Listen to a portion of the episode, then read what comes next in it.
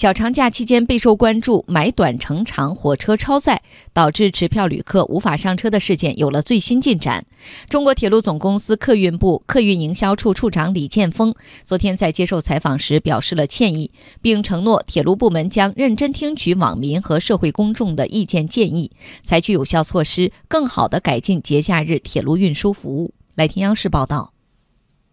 有网友反映，四月三十号，青岛至曹县的五零二次列车途经淄博火车站，江山至淮北的快八三七二次列车途经南京火车站时，出现了提前买好火车票的旅客无法上车的情况，很多人的假期安排深受影响。因为铁路的运力在一部分紧张区段吧，还是不能完全满足旅客的出行需求，在一些车次上呢，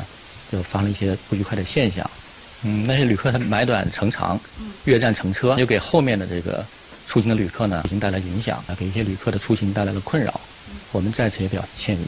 铁路部门介绍，五一期间旅客集中出行，铁路部分区段运能紧张，难以满足旅客出行需求。以青岛至曹县的五零二次列车为例，沿途设置了高密、潍坊、淄博、济南、泰山、菏泽等十二个车站，沿线群众短途出行需求旺盛。因此，铁路部门除了发售长途车票以外，也发售了分区段的短途车票。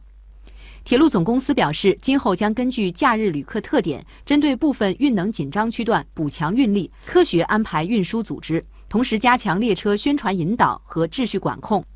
引导旅客按车票票面标明的车次、区段、座号乘车，并会同有关部门加强旅客的诚信乘车系统建设管理。认真听取这个网上还有这个社会公众的一些一些建议和意见，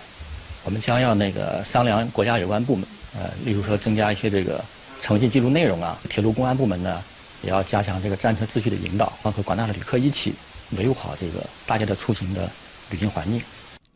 通常来说，允许买短乘长，既能满足部分旅客临时变更到站地点的需要，也可以更充分利用铁路运力。不过，这种方式碰上五一小长假这样的客流高峰期，就出现了新问题。希望通过这次事件之后，铁路部门会制定更完善的应急预案，让每位旅客都能平安顺利地到达目的地。